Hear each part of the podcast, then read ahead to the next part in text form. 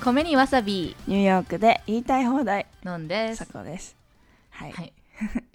久しぶりのね。ちょっと久しぶりだよね。いつこれまでに関したら比べたそう。ら久しぶりだ。うん。空いたね。ちょっとだけ。いた。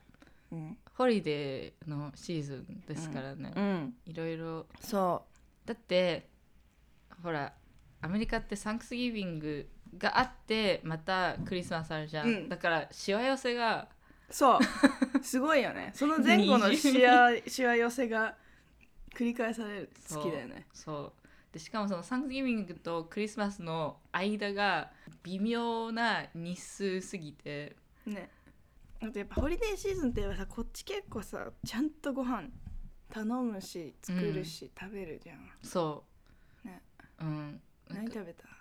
私 今までずっとこっちに来て、うん。なんか日本人だからサンクスギビングしないから小学生ぐらいの時からずっと友達の家に行くみたいな習慣が私ついててで高校生になったらうん。自分の親もいないじゃんだから毎年違う人に今年はうちに来ないみたいな感じだからあ普通のアメリカ人にとってはサンクスギビングって自分の家族と過ごす時間だけど私にとっては一人暮らしのね高校生でね。そう他の人の家族を体験するっていうね、あー確かに。そっか。な今年は何家みたいなこと、ね、そうそう。だからでたまにそのあんまり仲良くはないんだけどないのに呼ばれんの？そこの家が、うん。まああの広かったりゲストを呼ぶ習慣がある家とかだったりしたら呼ばれたりしてで急にそのその人その子とそこまで仲良かったことはないのに家族全員に会うじゃん。でめっちゃなんかその子の子供の時の恥ず恥ずかしい話とかすっごいされてなんかこれは友情が深まったのか。このあと一生話さないのかどっちに転ぶんだろうみたいなが結構習慣だったんだけど、まあ、ここ数年はその私のパートナーの実家うん。に帰っててでもそどれもこだっけ？パートナー？パートナー私のパートナーはオハイオ出身なのね。でもハリソンのお母さんのお母さんうん。が今ミシガうんンに住んでるの、うん。だからいつかの年はオハイオに行ったけど次の年はミシガンに行ってみたいな、うんそのうん。そこでもそう同じ家族だけど違う家族のサンクスギビングを経験したり。であでも去年もそう。そう。サンクスギビングとクリスマス近いじゃん。うん。だからサンクスギビングに帰るかクリスマスに帰るかみたいな。まあ両方帰る人も多いけどうちはどっちかみたいなしてたから。去年もハリソンクリスマスに実家帰ったからサンクスギビングはニュージャージーに住んでる私の友達の家に 2人で行っててみたいな。でも今年は本当にどこにも行けなかったからそのハリソンのお母さんがじゃあサンクスギビングの食べ物をケータリングしてるうんレストランうんに頼んでデリバリーしてもらえばいいじゃん。ターキーしかもさ食べないよね。そんな量ね。なんかチキン正直チキンの方がうまいからさ。とかそう。うん。そう。だねから二人だとあれね。2人分二人でねね。できないかうん。ら、ハリソンのお母さんが注文するよって言ってくれてで OK よかった。私は思ってたから何にも考えてなかったの。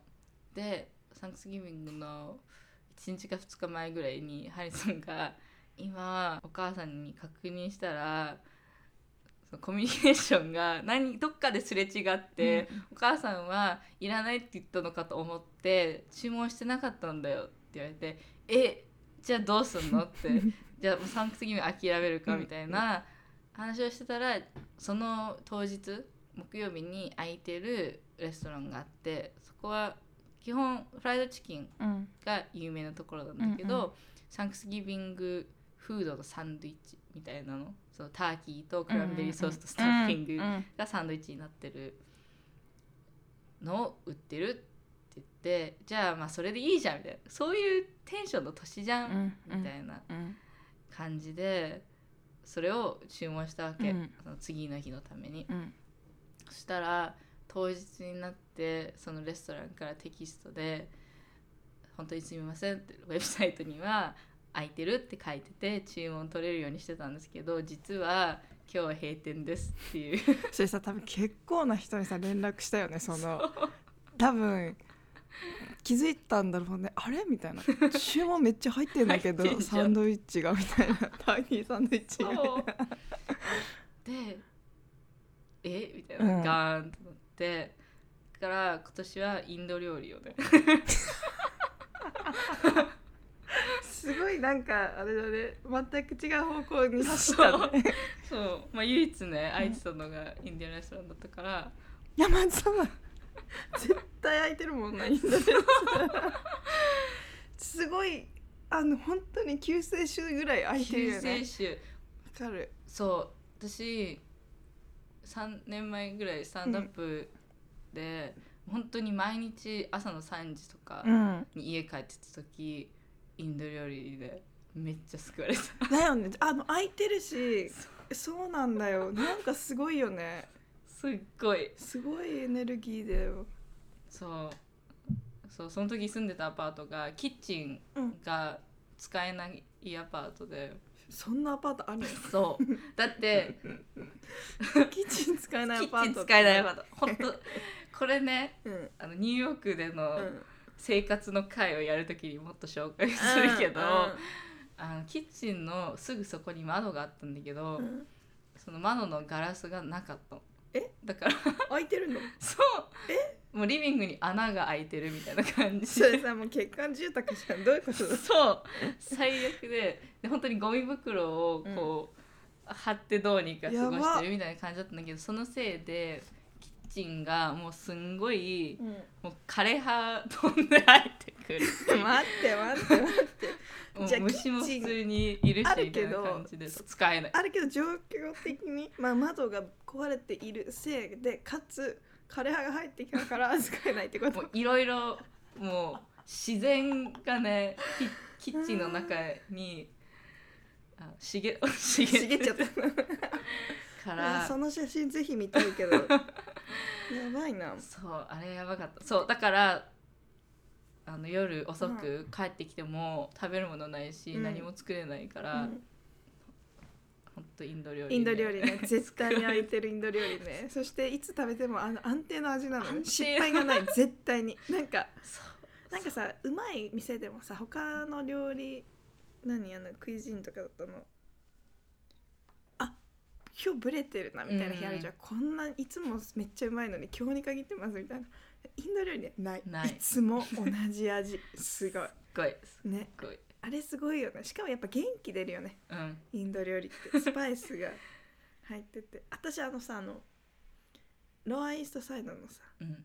パンジャビプンジャビデリー。プンジャビあプンジャビパンジャビプンジャビプンジャビ今日の話につながるよ。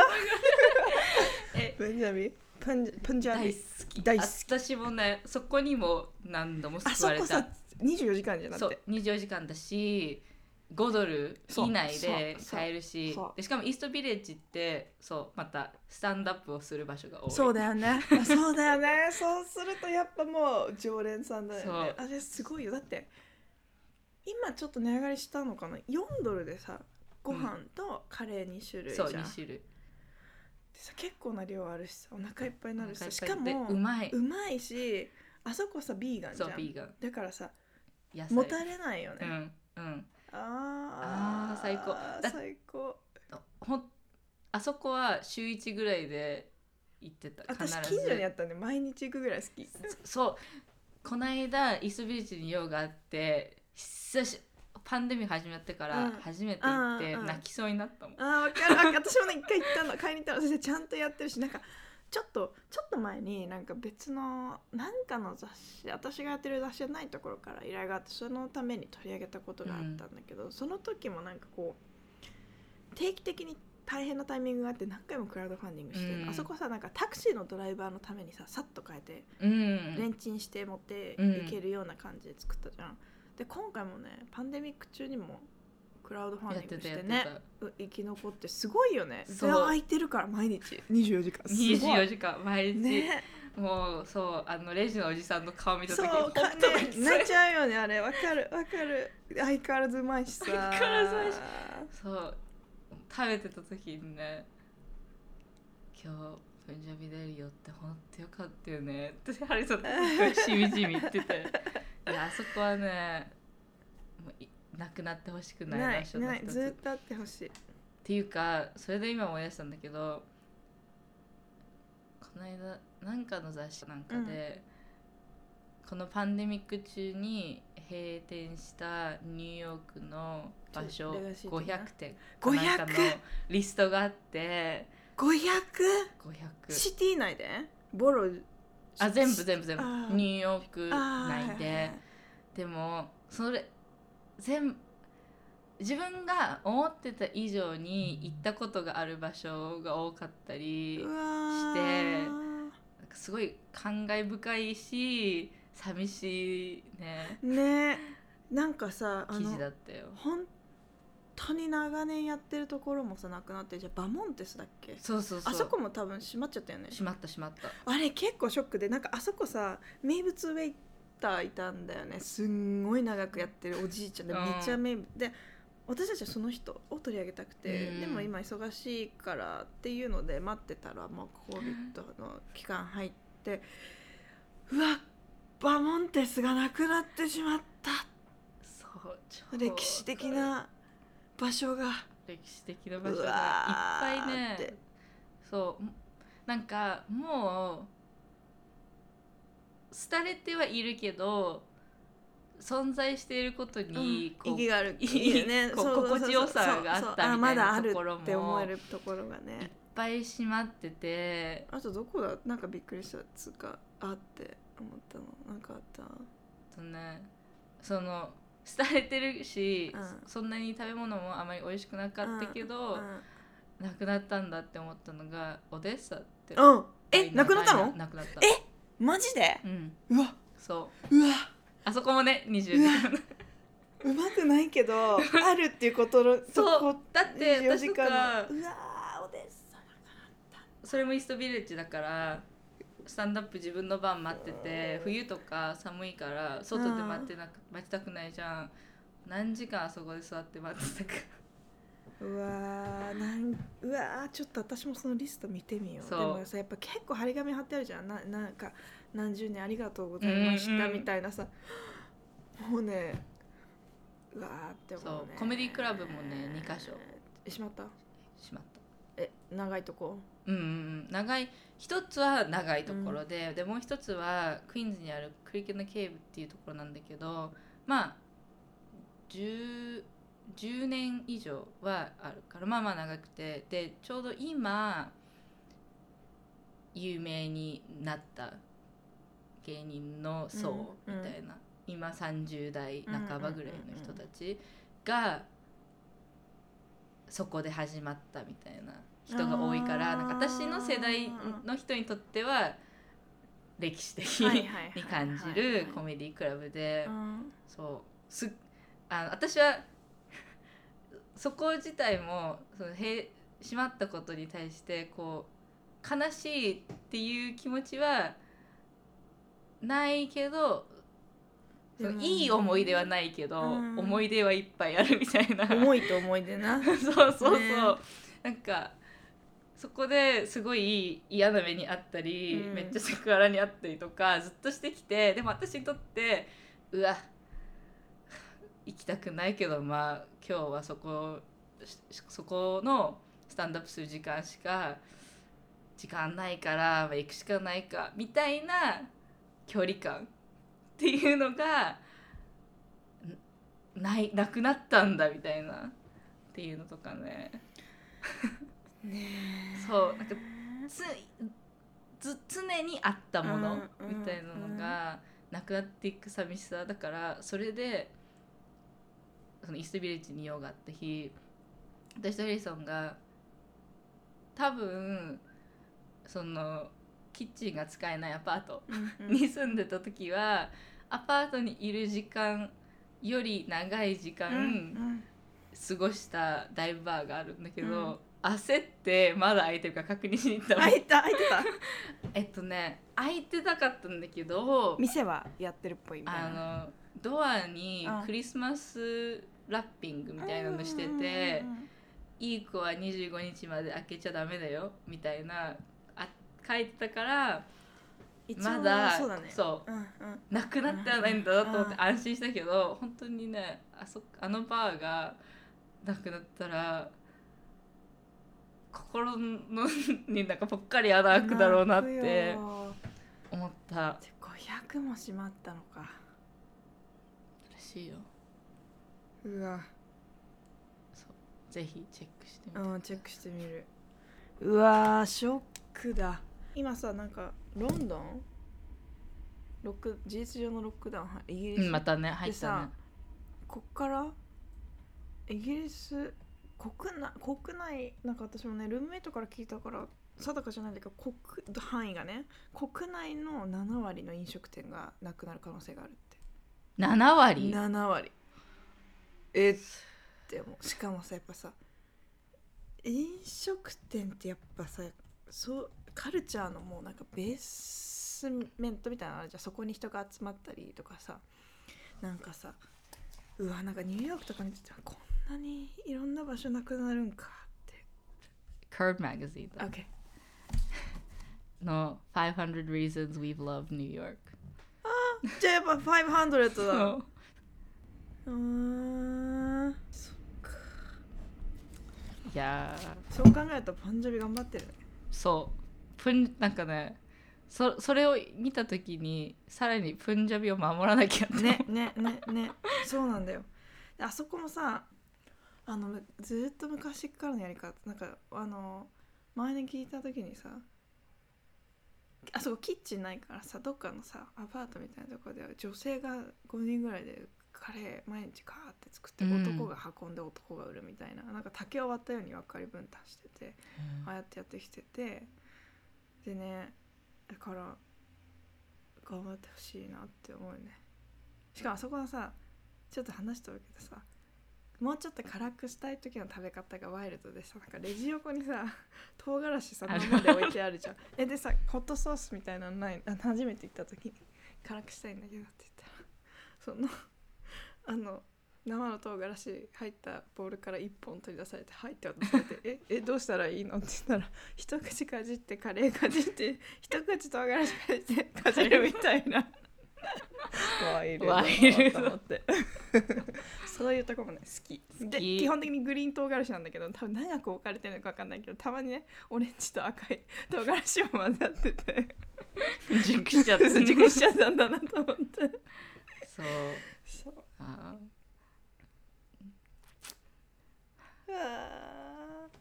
ー。なんかなこれからまたねまた飲食店ね。ーねきつくなるよね。ね。だからさそう。ホリデーシーズンまあどっかなんかね外食しようかなって思ってたけどもう外いてつくじゃん。うん。てかこの間外で何のなんかコーヒーのきん？飲んでたらさ秒で冷めるじゃん。寒すぎて外が。そうそう。そう。結構だから外でな今アウトサイドだけってかなりきついねって思って。だって昨日ハリソンファットドうーんにうん。行ってでコーヒー持って帰ってきてアイスコーヒーがもう。本当だよね。そうなの。ご飯もやっぱ冷めちゃうしさ。でもさ今最近こういよいよそのあまた中がダメになってさもう外しかないこの季節にってなってさみんななんか小屋みたいにしてるじゃん。そう。あれで中じゃね？そって思う。ツッコミどころ満載のねドアあるじゃん。そうそうそうそうそう。あれ？みたいな。これでいいんだったら別に中でよくないっていうね。家だもんあれ。どっかなんていうところか忘れたけど和食屋さんでさ、うんうんうんこたつあ出してあれるとこあるドクター・クラークだ。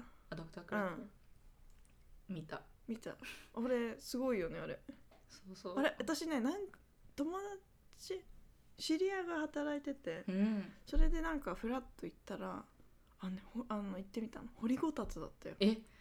すごくない？作ったんだ、うん。わーって思って。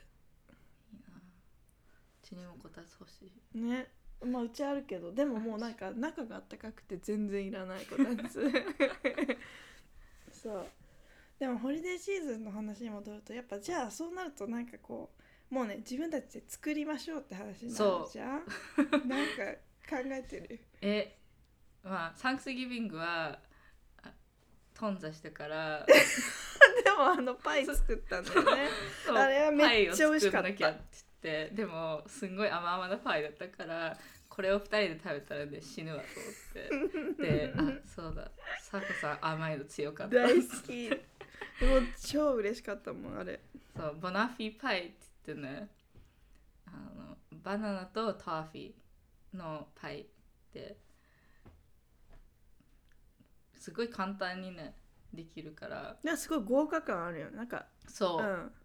全なんか入ってるものが全部結構リッチだから。リッチだよあれ。でも作るのが本当にクラストをもう、うん、グラムクラッカーとディジェスティブっていうあのイギリスのチョコレート、うんうん。上にチョコレート日本で言うとさ裏あれよなアルフォードみたいそその系統のやつののそうやつだよね。そうでもまだ丸いやつなああ。を砕いて、えっとバターに混ぜ溶かしたバターに混ぜてあのパイティンに敷いて、それも冷蔵庫、ああ片面のそうね固めて。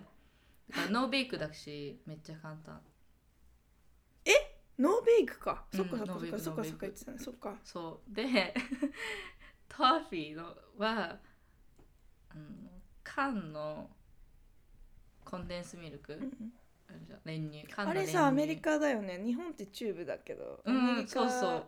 缶だもんね。普通に缶詰に入ってる。一気に使う系だからね。普通にあのフルーツ缶ぐらいの缶ででたっぷり入ってるよね。そう。だいつもそのいちごにちょっとかけるのとかに欲しいけど缶でしか缶開けんないからのかって思って躊躇する。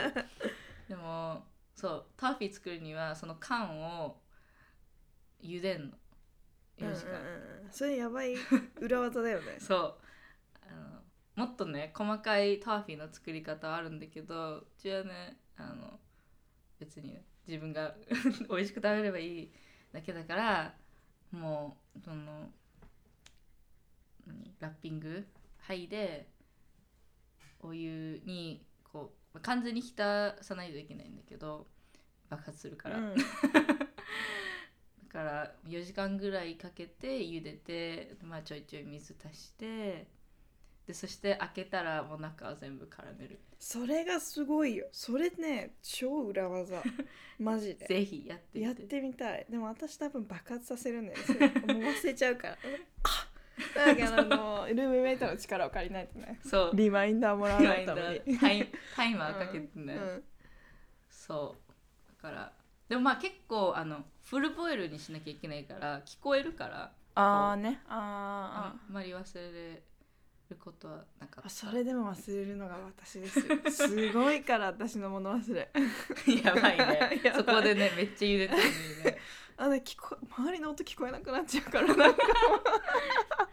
そう。でそれであのそのさっき冷やしたパイティンに、あのカラメルになってタフィーをかけて敷いてでその上にバナナ切ってのせてで生クリームをホイップしてで私は生クリームにラム酒をね。それがね 大人の味なんだよね。小さじ1入れるのが好き。 Good tip ですよ マジで。それででも砂糖とか何も足さないの。もう。なるほどね。あなるほどね。あれそっか。なるほどなるほど。あ真似しよなんかバナナフィーパイは好きだし甘いもの食べるけど甘党ではないから いつもホイップクリームとかに砂糖を足す必要はない気がしてるからう、まあ、私は、バナフィーパイに砂糖足した生クリームやったらなんかねあのねあの脳がおかしくなると思う。絶対。あのなんか信号を出す気がする。そう。だから私はまあ、まあ、ラムラム酒もさちょっと甘いじゃん。うんちょっとね甘いね。それあ十分だね。うんでそれだけ。でああれと冷やして食べるバナフィーパイぜひでうん。トライしてみてくださあ最高だった。私はねミルクレープしか作れないって言ったんだけどなんかね焼けないの。パまずねケーキ作れない。てかケーキにトラウマがあって、まあうん。今まで人生トライしてきたわけ。スポンジケーキも、うん。チーズケーキもなんかレアチーズケーキも、まあ、トライしてきたわけ。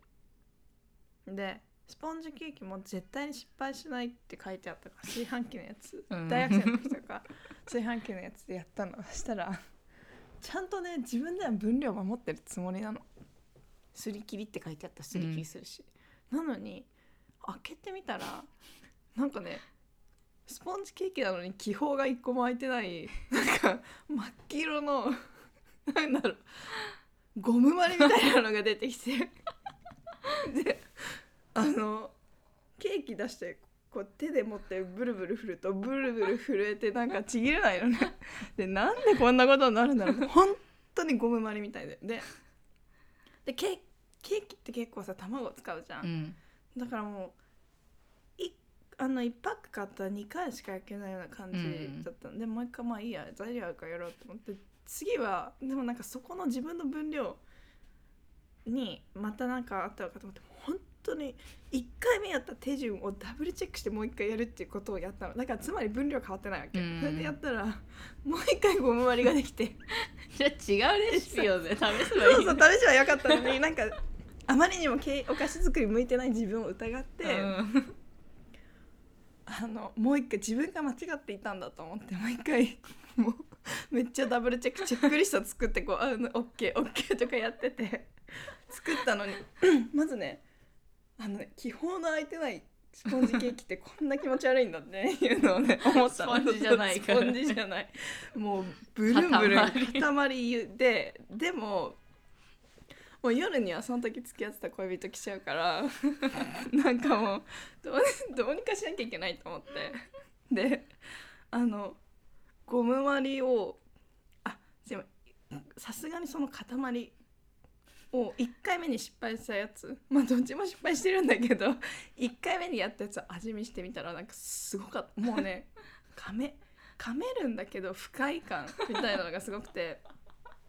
でもこれしかないから薄くすごい薄く切ってゴムまり5層みたいなのにしたの。そしたらなんか一切れ食べ終えてくれなくてあこ彼がね失敗したんだっていうまずトラウマ。ゴムまりしかできない、うん。でその次の年はもうスポンジケーキやめようって言ったの。無理だから。炊飯器使って絶対に失敗しないレシピで無理だったんだけどもう無理だと思って。もうなんかそういう温める系も無理と思ったからレアチーズケーキは絶対に失敗しないって書いてあったの。だからあのあの不器用さん。絶対に失敗しないってでいう絶対に言わないでってやめててほしいよね。そ う惑わされない。まだ忘れちゃまた惑わされちゃって。であの不器用さんでも大丈夫って書いてあった。別に私不器用じゃないのむしろ手先めっちゃ器用なの、うん。刺繍とかできるしさ。わかる。そう。でやったの。で見た目めっちゃ綺麗なのできた。真っ白なうわみたいな。これ大成功と思って。でもこれ味見する必要ないからと思って。その彼が来た瞬間に切って食ったの。もうねまずいの。もうあのねレアチーズケーキだからこうちょっと口どけ滑らかみたいな想像するじゃん、なんかボロッボロなの。口に入れると。でなんかもう寒天すっごい硬く作った感。ボロッボロで。でまあもう向こうもなんかき なんか来年からお菓子じゃない方がいいかもねとか言われてもう前年度ゴムまりのスポンジケーキ5層 と今年ボロッボロのレアチーズケーキだからもうあの来年なんかなんかむ遠回しに無理しなくていいよみたいなこと言われたの。いやそれってつまりなんか無理して食べたくないっていうことだなと思って、トラウマ。でそれ以降作るのやめて唯一作れるのがクレープでなぜならくミルクレープはねまずくなるわけがない。のだってクレープの生地薄く作って何回でも味見できるじゃん、うん。この生地美味しいのかなみたいな。1枚薄く焼いて食べて OK だったら OK でそれを焦がさないように焼き続けるみたいな。ただそれだけ。もうザッツイットって感じ、もうだから私はもう一生ミルクレープしか作んないって決めてるの。っていうね。うん。あのねトラウマなんですね私の。いやそれはうん。だからノーベイクって聞くとあの親近感湧くの。これならできる。バナフィーパイはもしかしたらできるかもしれない。要注意はコンデンスミルクだけど。もあのレパートリーにね足してみてう足してみたい。ちょっとやってみます。ねバナフィーパイもさうん。あれだよね。最初に送られてきた発音と違ったよね。なんだっけ？多分私バノフ。あそうバナバノフィーバパイ。ナフィーパイって送って。きてそうバノフィーパイってカタカナで書いて。そうそしたらあググったらバナフィーパイだった。とか言うね。バナフィー。かっていうそんな表記の話をしてたから今日はねちょっと表記の話したいんだよね。そう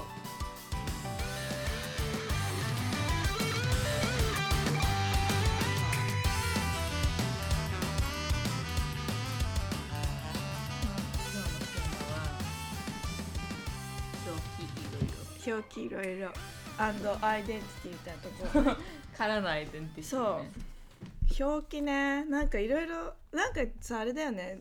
この発端はさ前回なんか話しててさ引っかかったんだよね。あそう。ハサミンハジあハサミンハジだ。ハサミンハジってハッサンミナージュじゃないっていうところで日本のメディアだとハサミンハジハサミみたいな名前だな 誰だっけあのハサミみたいな人一だねすごい噛み合わなかった。噛み合って。でのんちゃんが「ハサミナージュ」って言ってて「えそんな感じなんだけ？どもっとハサミみたいな人って言ったら 読み方が違っただけだったっていうね。であ結構それ多いよねみたいなのがあってねその話したいねっていうねやつですよね、です。うんあの時思い出そうとしたのに全然思い出せなかったんですね。出てこなかったからね。出てきた。一番最初にゴッホ。それね私もあるよ。どうぞ。あなたのゴッホのストーリーをまず。えだって、うん。ベンゴーえ 待ってそれアメリカでそうだったんでしょ、うん。うん。そううん。だから、私はベンゴうんーって思ってて、でもうち映画好きうんな家族だったから、うん。普通に家でもゴッホの話をするんだけどそれがこう一致するまで小学生とかじゃんだからそのゴッホっていう画家がいてうん。でベンゴーっていう画家がいるけど、うんうん違う人物だ違う人物だし。でそれでなんかやっと絵をねあれ一緒の絵じゃんみたいな。今までもあのおじいさんも。あれでね一致した？そう。それであーって。ねベン。撮ってんだ。落としたんだ。そう。しかも GO はゴッホになってそうそうそう。で私も全く同じ経験があってあの日本で、まあ、大学生の時にデートしてた男の子となんかその人はなんか美大フランス人で日本に留学してたのね。ん？多分ね確うん。かフランス人で、ででまあ英語で会話してたんだけどでまあ絵の話とかしててでなんかでもうあのでも彼の言ってる画家がよく分かんなくて多分共通の話題をねうんうん。どんなやつでも知ってるだろうっていうのでじゃあさみたいなの出てきたんだけどバンガーだったのねで知ってるでしょ？って言われて日本でもすごい有名だよねって言われてバンゴフ知らねえなと思ったら誰だよと思って。であのバンゴフって調べても出ないし ババンゴフみたいな。いや知らないな。そして日本でもあんま有名じゃないと思うって言ったらもう相手がもうすごいもう私のことを見限ったような顔をしたの。もうこの女とデートしてても嫌だみたいな感じのね、で「え待って」みたいな。そしたら「本当に知らないのか?」って言われて絵見せられたらあのひまわりの絵見せられて「えゴッホ?」みたいな「えゴッホのこともちろん知ってるよ」って言ったら「番号？で彼の本名ってさ「番号ゴッフ」って書いてあるじゃん。あこの人たちって彼のこと呼ぶ時バンつけるんだって。逆だったねそうそう逆だった。ああと思って。うんすごいし番番号フ知らないって言った時のあの暴れまれた顔はね一生忘れない 本当に。でもそれ本当に狂気の一気違いじゃん。もちろんゴッホ知ってるしむしろよあの小学生とかでもさ社会科見学でさ、うんうんうん。美術館とか行くゴッホの絵見るじゃん。てか普通に美術史でさもう大スタンダードゴッホさんじゃん。そりゃ知ってるよみたいな。義務教育でね絶対出てくるからみたいな、でも「バンゴーフ」って言われた瞬間に知らない人になるっていうその やっぱあのこちらが覚えてる表記とサウンドによってあっちが違うものを出してきたらその一致全部崩れるっていうねね感じだよね。そう。うん。だって近くもなんともなく感じるもんね。全然遠い。しらあの急にあのあんなに小学校から学んできたゴッホが遠い人になる「バンゴーフ」って言われた瞬間に。っ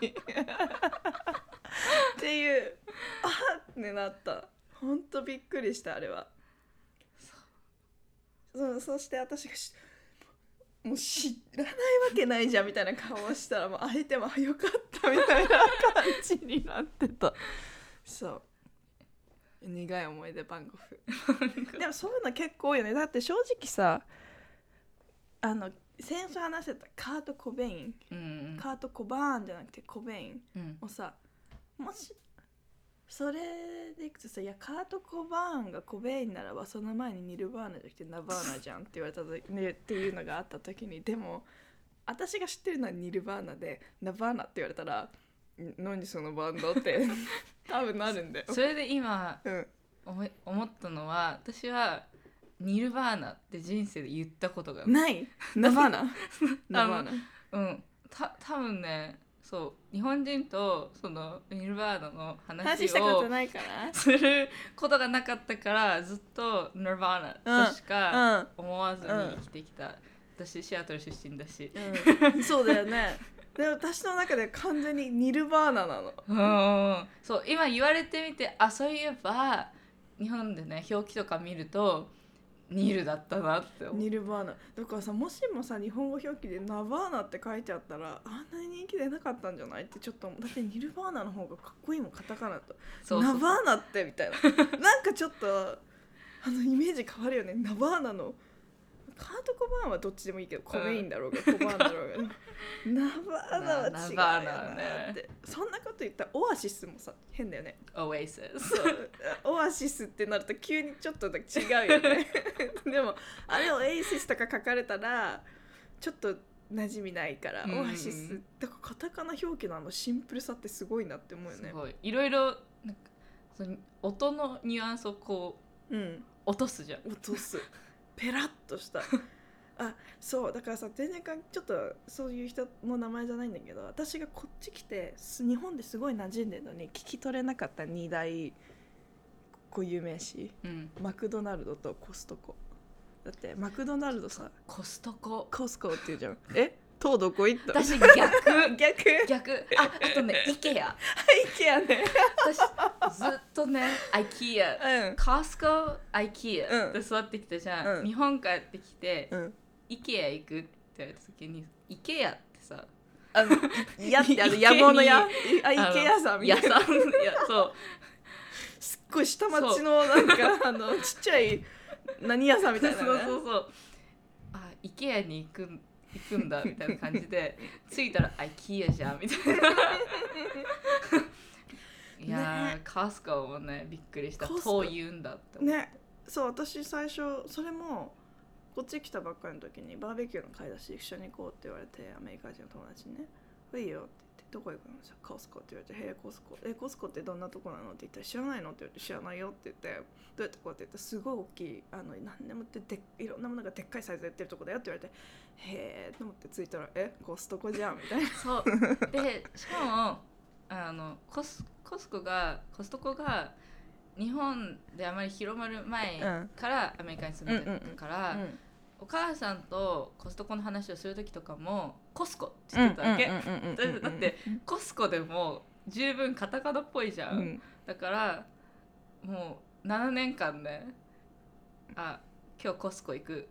コスコで買ったっうんうんてうん。通ってたのに、日本にコストコができて 入るんだなっていうねあれだって絶対死ぬ T の音だもんね。だけどコストコストってどこからか O も一緒にやっていけコストココストコってね。うわーってなにコス全然違うもんね。コスコとコストコ。そう。日本であのね通訳のバイトをしてた時に、その日本人のクライアントの人に何回ももう一回マクドナルドって言って、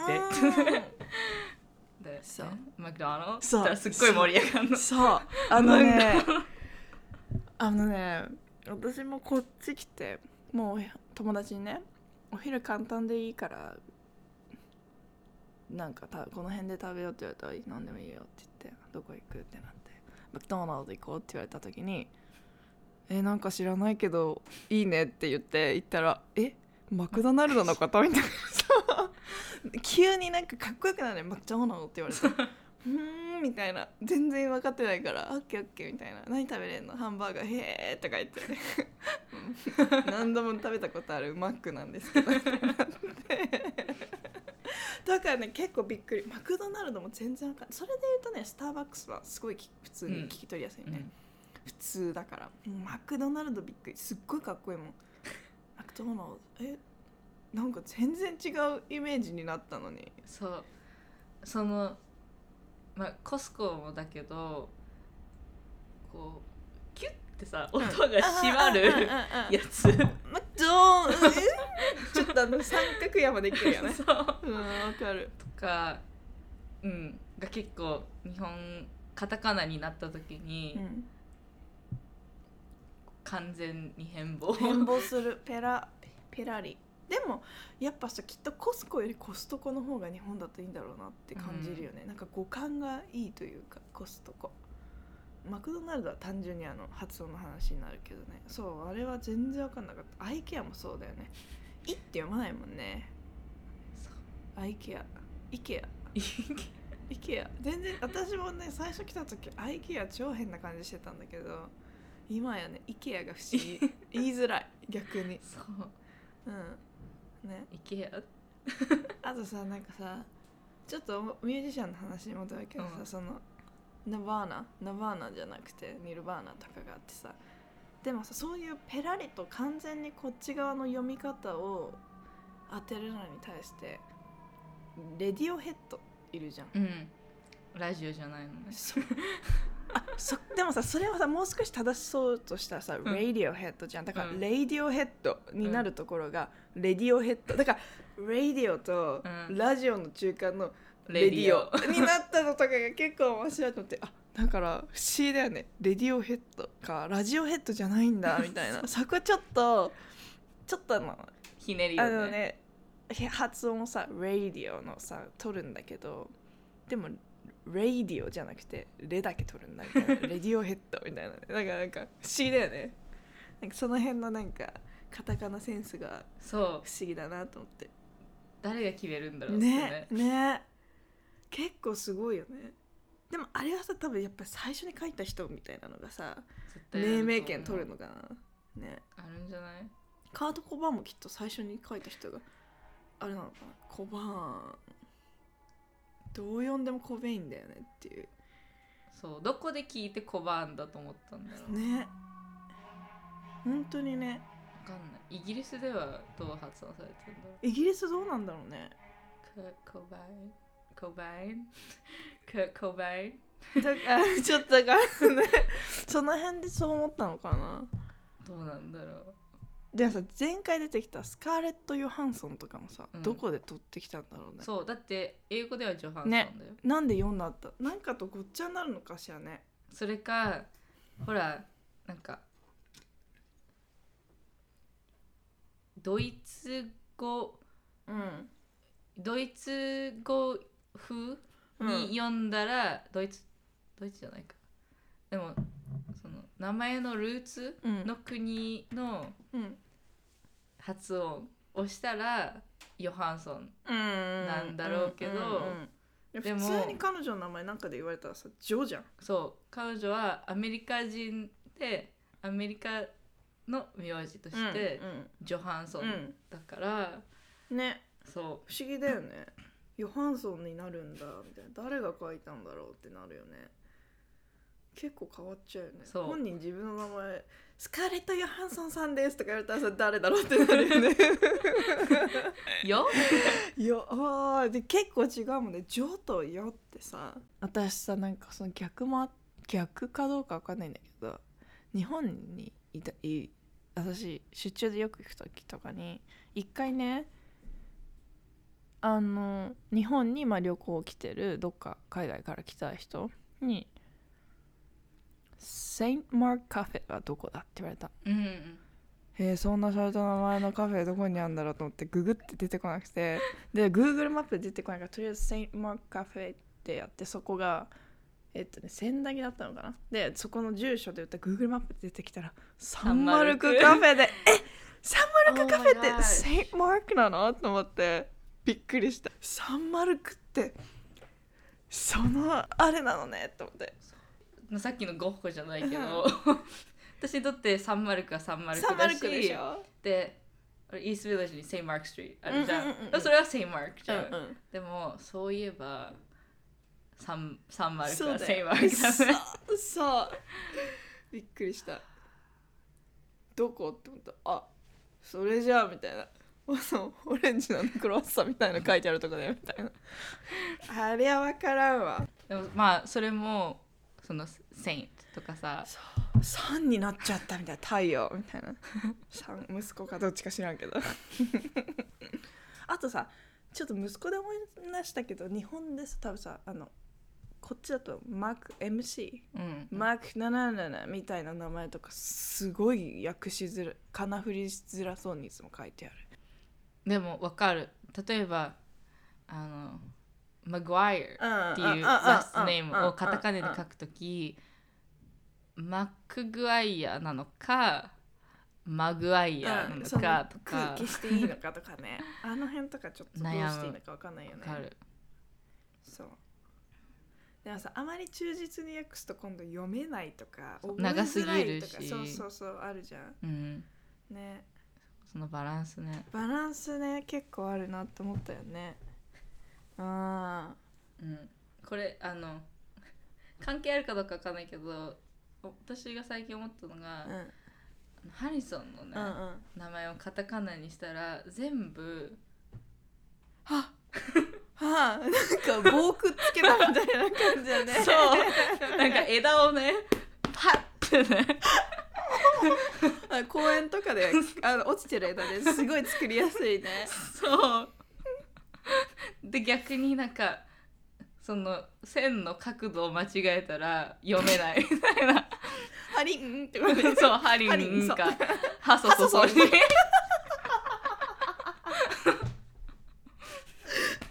ハソソ。そう今ねハリソンがひらがなとカタカナをね書けるようになるように練習してるんだけど自分の名前書くときに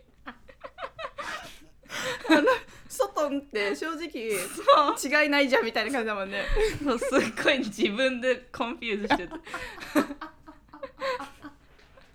めっちゃ可愛いじゃんそれ。何が何だか分かんなくなっちゃうよね。そう。だって「リー」も「そう」もさ。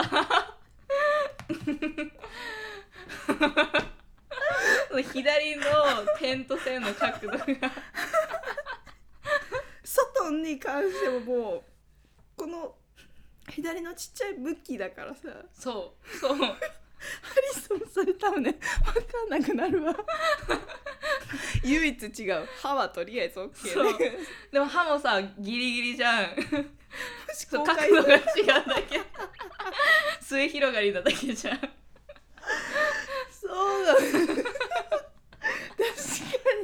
ハリソンって名前相当ちょっとあの難しいね。そう。簡単なんだけど逆に難しいね。そうパズルみたいにね。そう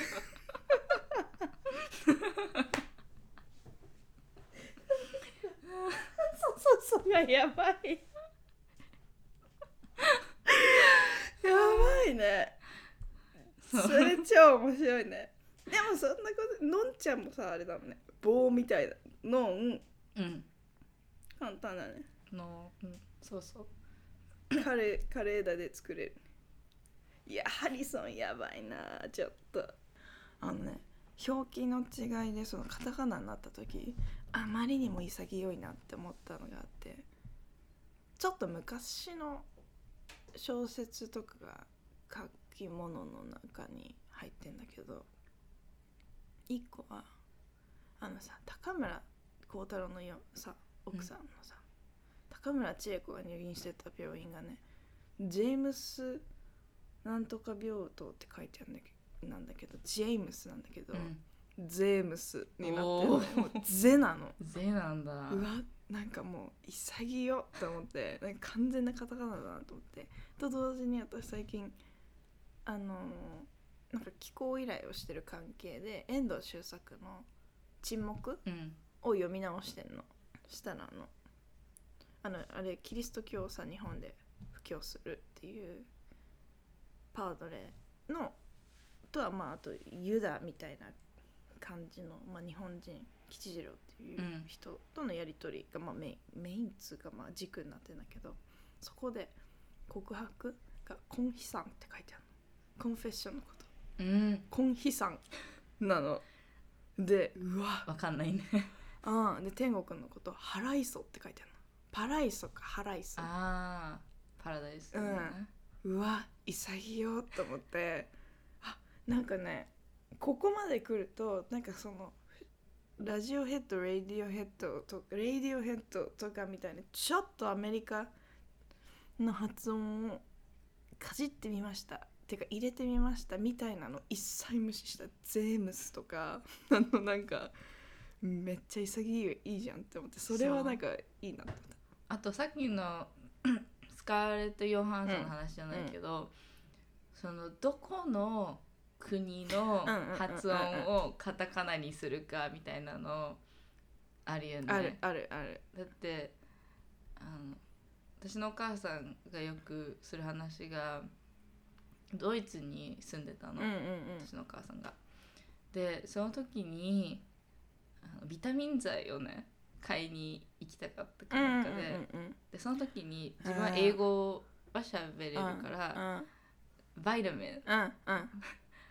バイタミンどこで買えばいいかみたいなのを何度も言ってたけど相手に伝わらなかったんだって。そしたらそのドイツ人が「あビタミン？日本語だみたいなね。えそっちで合ってたんだ」みたいな。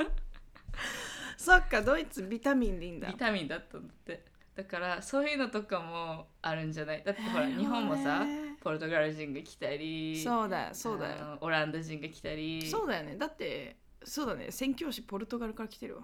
マッカオから。う。ん。あー確かにな。そう。だからそういう混ざり方あるねあるね。もあると思う。あとその上で多分今訳すとごっちゃになってるよね、うんうん。全てが。そう。そのカタカナイコール英語みたいなイメージあるじゃん。ね。確かに。でも本当はドイツ語だったりポルトガルだったり、フランス語だったりそのサンマルクだってさフランス語読みそうねそうね。じゃん。うん。フランス語だったらサンマルクうんだから、そうだよね。そう考えるとカタカナってそりゃ confuse するよね。って感じだね。うん。確かに。表記の話で映画タイトルの話をします。うん。ん。そう映画タイトルのね役もうん。驚かさせられるよね。あじゃあちょっと驚きだったやつ。英題が日本語になるやつと不思議とあとなんか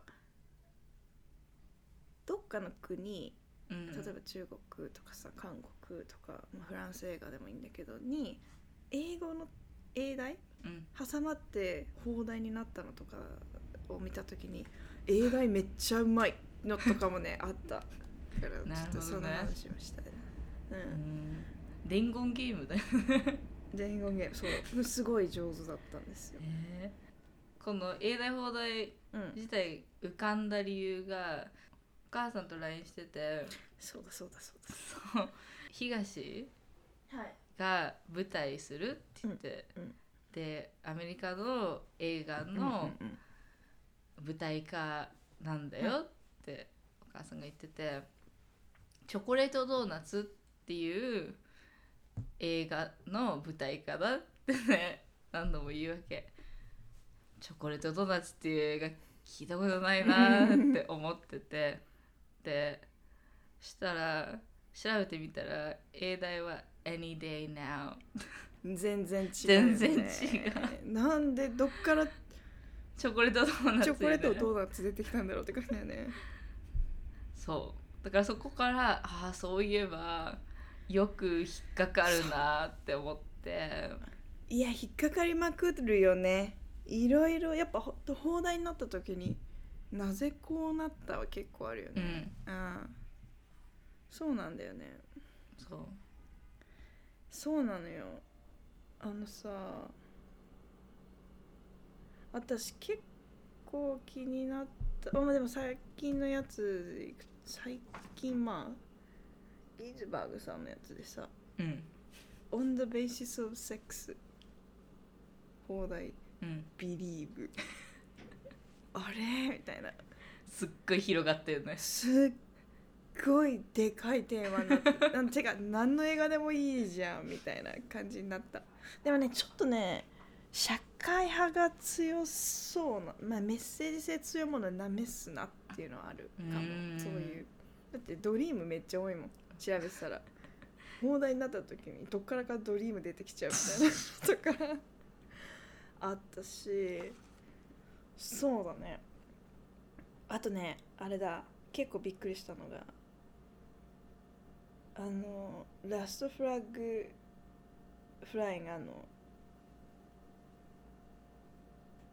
ベテランズベテナム戦争のベテランズたちがこう集まってっていう。でアメリカのもともとのポスターとかだとモノクロでフラッグだけカラーでちょっと3人の男がちょっと何とも言えない顔をしてるやつなんだけど日本語のやつだと30年後の同窓会っていうタイトルだってあれ？みたいな感じで。アングル変わるよね。案が変わってかつ涙を見せられる友達はいますか？っていうのがポスターに入ってて、あね全然そんなんじゃないのよ。もうなんかもうねお涙ちょうだいなのかちょっと友情みたいなこうアプローチしやすい感じに目をねガラッと変わってて。でそれで気づいたんだけどそのポスター黄色ベースなの。で日本ってなんか結構シリアス系な映画をなんだろうちょっと温かいほっこり系にするときに黄色めっちゃ使うなって思って。あーあこれはね結構メッセージ性変わるなと思っちゃった。だって涙を見せられる友達いますかって。いやいやだってちょっと待ってくれよって。でしかも同窓会っていうテーマになってるけど待ってベトナム戦争青春青春時代にベトナム戦争行ってさそのベテランズたちがさ会うってさそんな30年後同窓会みたいなテンションじゃないじゃんだからねそういうのとか結構テンションめちゃくちゃ変わるなってわかる。だってあのその系統で言うと「12 Years a Slave うん」の映画そのアメリカの奴隷制度うんの話だったんだけど放題それでも夜は明ける。ああそうだね。そうだ。そう。それもさまたなんていうの？大きい希望っ系になったよね。うん。そう希望系なタイトルうん。になってるじゃん、英語ではね12年もそうだよ。そう。でささやっぱさ最後はさ解放されるじゃん。まあ、うん。ネタバレしちゃっためっちゃ。映画 ごめん。ネタバレ。ネタバレだけどで確かに最後解放されるけどでも本人からしたらその解囚われた経緯もさなんかのミスでさ解放された経緯もさふとしたなんかあ解放され突然やってくるじゃん。だからあれはどっちかというとめちゃくちゃ翻弄された話なのにさ、うん。タイトルによってなんか希望の話になってる。けどどっちかっつうとなー。みたいな。あれもさ本当にもう彼はあそこで生き12年も生きてもうないろんなさことを捨てて覚悟してうん。ただひたすら淡々と日々を過ごしてる中でふと解放されるわけじゃん。うなんか、ん。もう諦めてたのに。だからうん。完全なる翻弄で、まあまあよよかったけどね。解放されて。でもすげえ希望的メッセージになったなーって感じだよね。そそれは思った。うで、まあ、さっきのそのももわっとした、どんな映画のタイトルにでもなれるタイトル？そうそれでもなんか「いやそうだよ」って。ち違う映画でもなんか戦争映画だとしてもね。そう。例えば学生同士のさなんかの日々の話でもそれでもいいわそう。それでも夜は明ける、何でもにでも使えるものがね来ちゃったりするよね。うん。うん。そうなのよ。それはねびっくりあとはあとディズニー系の映画って変わるよね。かめっちゃ変わる。私あれでただこれって例えばそのディズニー子供向けになった時にいや直訳無理だろうなって思う。例えばさ「フローズンだっけ？アナ雪。うん。アナと雪の女王さもともとの題フローズンじゃん。あと、まあ、基本的にもうちょっと登場人物が前面に出てくるタイトルになるよね、あのラタトゥイユとかもレミとレミの美味しい。あそうそうそうそう。だからなんかこう確かに子供たちとかファミリー向けのタイトルとしては直訳これ無調ラタトゥイユって書かれてもさ。そう。だってまあラタトゥイユ自体もそうす。これもネタバレ注意だけど、うん最後にラタトゥイユ出てくるじゃん、それとそのネズミがラットであることをかけてるわけじゃん、そうなんだよね。でも私そのフローズンうん。最初わかんなかったもん。あこっちでずっとフローズン。うん。フローズンフローズン。っうん。て日本帰って「あのアナ雪」が話題になってるって。ん？アナ雪？うんうんで全部のタイトル見てあなるほど。フローズンだアナとみたいな。ね雪の女王でフローズンなのね。うん。そうなの。であの辺はやっぱ日本あれはなんかまあタイトルとしてキャッチっていうかなんか分かりやすくしてんなって感じはするよね、うん。でもまああれは悪くないかなって思ってて。役になかったしジブリとか見てるとアメリカのタイトルって結構抽象度高めのうん。が結構あるやつあるなと思っててジブリで言うとあの「千と千尋の神隠し」とかさ、Spirited Away そう「千と千尋どっか行っちゃう」みたいな。あだから日本語のタイトルって割と具体性あったりするものがなくなる、私結構ねあ悲しいと思った逆バージョン。あの小津安二郎の「さんまの味」がアメリカのタイトルだと「あのオータムアフタヌーン」になってたりとか。あでもやっぱすごい抽象度上がってるじゃん。日本、やっぱサンマっていうあサンマと聞けば秋。ーうん。で秋のも季節だっていうのが分かるけどそれがやっぱりねそんなサンマ出されても分かんないだろうから多分それとかを丸めてあふね秋の午後。になったりとかああまあそうだろうなとか。あとなんかうまくやったなと思ったのはあの「Almost Famous」うんうん「Almost Famous」って多分言われるよ日本だったらあの頃のペニー・レインと。あわかる。っていう、そう。うん、ちょっと文章そうね。系そうそうそう。のタイトルがね。そう。そうかもね。なんか昔の私放題になった時上手っつうかいいなと思ったのがさボニークライド。うん日本の題だと「俺たちに明日はない。あ知らなかった」になったり、へあとねえこれなんだっけ？ブッチ・キャスリーサンダンス・キッえうん。あれが明日に向かって撃て。になってたりあなるほどね。しててなこれ結構昔じゃ、うん。ん昔の放題はなんかね良いなんかメッセージ性ねじ曲げてるわけでもないし、でもさ今のに最近のダメ嫌だなって思う放題ってさなんかメッセージ性ねじ曲げるってうん。変なとこだけ抽出して、例えばさっきの30年後の同窓会みたいな もう意味わかんないじゃん。でもこの辺りのやつは上手に映画のテンション取ってきてるなって思ってて、あとなんか私好きだったけどあの The Apartment アパートの鍵を貸してあげてそのアパートでこう不倫とか情事をこう手助けすうんるアパートの人がいるんだけど、 The Apartment を例えばアパートだけ日本語にする。アパートの鍵貸しますっていうとちょっとなんか秘密感あるじゃん、だからそういうの上手なのをねいくつか見つけた。でもこれ昔ね。でも最近の放題はなんかねじ曲がりすぎ。さっき話したゼログラビティとかねゼロついちゃってゼロついちゃった。グラビティの話だけど、うん逆にね意味が逆になっちゃう意味逆になっちちゃってね。あれすごいよ。確かに、あのポスターのさ宇宙行ったなっていう無重力感とは合ってるけどでもさわざわざグラビティにしてるのにさゼロついた そうそれで言うとね私は「The Martian うん。あ」そうマット・デーモンがさ、うん火星に行くやつ、うん放題、うん。オデッセイ。うんね。でか。でか。え。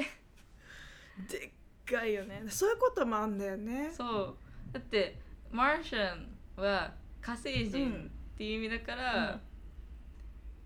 火星に火星で、まあ、長期過ごさなきゃいけなくなった人の話って意味わかるじゃん。でもオデッセイはさ呪術師出てきちゃったみたいな。ねそう旅の話なのはわかるけどみたいな。すっごいでかくなってんね。うん、火星でも一応通じるのにマーシャルとか。そう、ね。でもそこよりさらにあれは壮大になったよね。うん、絶世行ってみたいな。うん。あとなんか私いくつか気になったのが若い女の子女子女性まあうん。ティーンズが主人公の映画って基本的に日本のタイトルになった時にちょっとねすっごい可愛いポエム的になるなって思ってその代表がなんか私見たことないんだけど「The Wild」っていう映画が放題ね「私に出会うまでの1600日」みたいな感じな。のわなんかあれみたい。500日のサマーとか。おそうさまであれってもしかすると日本でさ最初の頃昔からこう人気なの。メグなんだっけメグ・キャボット？アンナ・キャボット？なんだっけ？そういう書いてる人いるよね。ティーンズメグキャボット。メグ・キャボット。あれのそう。放題って多分そんな感じのテンションなの。なんかうん日本語になるとね。あとまあよくあるのとかブリジット・ジョーンズ切れそうな私の12ヶ月とか。なんかそういう本とかのテンションと多分一緒になってんのか分かんないけどうん。基本的にこういう可愛らしいタイトルになるなって感じ。だってザ・ワイルドだよ。現代。私に私が私に出会う会うまでの1600日。みたいえあれでしょ？ハイキングじゃないけど。多分そんな感じのやつ。そう金髪の人うん。が、あそうそうそうそうそうそうそうなのよわーってちょっと不思議だよね。うん。タイトルの変わり具合は。ねえ。そうそれもまあセンスだよね。センスだよね。でもなんか放題の可愛さは最近拍車がかかってる気がする。なんかさっき言ったさその同窓会みたいなやつとかも含めてなんかどうにかその泣けますよなのか友情ですよ恋ですよ。なのかのちょっとポジティブ方向っていうの？なんかそっちにどんどん寄ってる感じですこれを見たら泣けますよっていう単純なメッセージ？性なのか分かんないけど。なんかまるっとした感じ、うん、うん。が多い気がする。あと私ね全然これ放題英語のタイトルがこう日本語になった時とは関係ないんだけどなんか日本の映画「何回泣けます」みたいなの書いてあるの。ポスターとか。そうなの？4回泣けますみたいな。えー、みたいな。なんかそういうのうんげんなりする。絶ちょっ対見ねだってそしたら見てる間にねここ泣くポイントかなとか思っちゃうそうそうそうそうそうそう。だから最初からこう泣きポイントありますしその映画を見てさ映画を見てどういう感情を持とうがさその人の自由じゃん見る人たちの。そう。なのにこれは泣ける映画っていう最初からその見たことによる感情の結果とか湧き上がるものを最初から指定してくるってなんかすげえなって思う。よしかも回数までね。そう。4回数回は知らなかったわ最悪って思う。絶対見ねえってこんなの絶対に見ないって私はねすごい思ってる。やだね、別に笑ってもよくないって面白かった。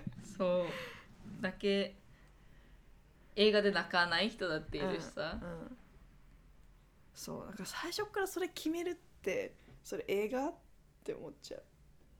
うん。やだ。なんだね。自分そう自分が見たいように見れうんばね見、たいように見たい。いいのにね。そう。だからなんかあと映画のくくりで何？あなんて読むか分かんないんだけど波何何？丸々活朝活みたいなのあるじゃん。日本だとよく。朝に活動する。朝活とかタピオカだったらタピ活とか、映画のやつでもなんて読むのか分かんないけど涙とかない泣き活？泣き活？泣きたくて映画館に来るみたいな。あそういう人とかがいるからーそのために。あれなのかしらうん、なんか鶏卵だと思うけど、その最初からさ「何回泣けます」とか「あなたはこの映画のなんとかで泣く」とかさいやいやなんか失礼だなって思